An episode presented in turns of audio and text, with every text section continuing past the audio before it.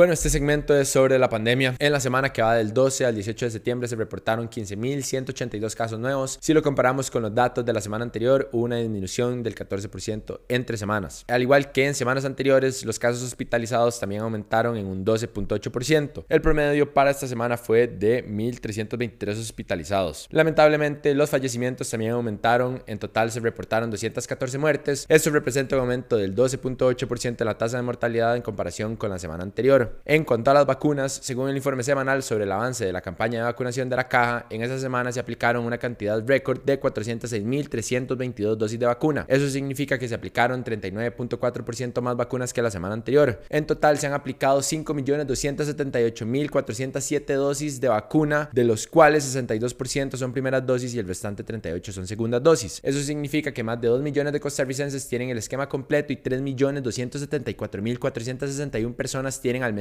una dosis. Otra excelente noticia es que el gobierno de Australia le va a donar al país cincuenta mil dosis de la vacuna AstraZeneca. Eso sí, no dijo cuándo van a llegar al país. Sumado a esto, los diputados aprobaron en primer debate un crédito por ochenta millones de dólares con el Banco Centroamericano de Integración Económica para comprar más vacunas y equipos para atender la pandemia. Y cada vacuna que llegue al país es sumamente importante si consideramos que el estudio de la Caja sobre los efectos de la vacunación en los internados por COVID señaló que ocho de cada diez pacientes internados en unidades de cuidados intensivos no estaban vacunados o tenían un esquema de vacunación incompleto, mientras que el cincuenta y siete por ciento de las personas internadas en salón tampoco tenían la vacuna y el trece por ciento coma nueve por ciento tenía esquema incompleto. Entonces, en palabras sencillas, no estar vacunado aumenta de manera considerable las posibilidades de que tengan que meterlos a una U C I o llegar al hospital. Entonces, por el amor a lo que más quieran, vacúnense. También me parece importante que sepan que la Sala Cuarta declaró una vez más que la vacunación obligatoria para empleados de la Caja, el Ministerio de Salud y el Instituto Nacional de Seguros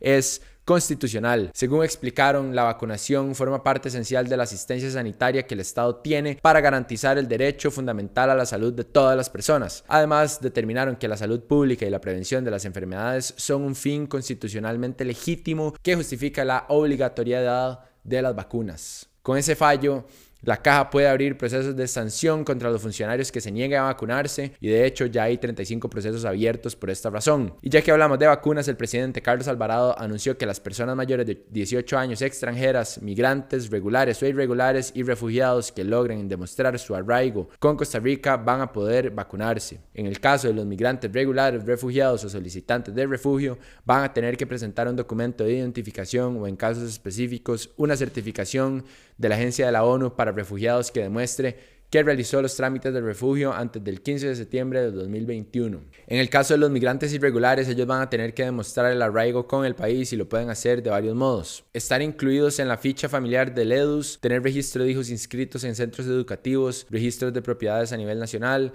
tener permiso laboral o una nota del lugar donde trabajan que indique el periodo de tiempo laborado, entre otros. Para terminar, les cuento que el diputado de Restauración Nacional, Melvin Núñez, decidió abandonar el hospital psiquiátrico donde estaba internado por COVID, a pesar de que los médicos le aconsejaron que no, pero ¿desde cuándo a él le importa lo que un médico pueda decir? En su momento, el diputado fue internado en el Hospital Monseñor Sanabria Sanabria en Punta Arenas con problemas para respirar y debilidad de cuerpo, pero se le trasladó a San José por la saturación en el hospital puntarenense. Melvin una y otra vez ha dicho que no cree en la efectividad de la vacuna, que la pandemia es un tema político, ha dicho que no confía en el Ministerio de Salud y que prefiere que lo atiendan personas que le han recetado antigripal desde que se contagió. Así que bueno, qué dicha que ya no está ocupando una cama para alguien que al rato sí le importe no morirse. Pero bueno, eso es todo por hoy. Como siempre, gracias por ver y recuerden compartir este video y cualquier video de No Pasa Nada. Nos vemos la próxima semana.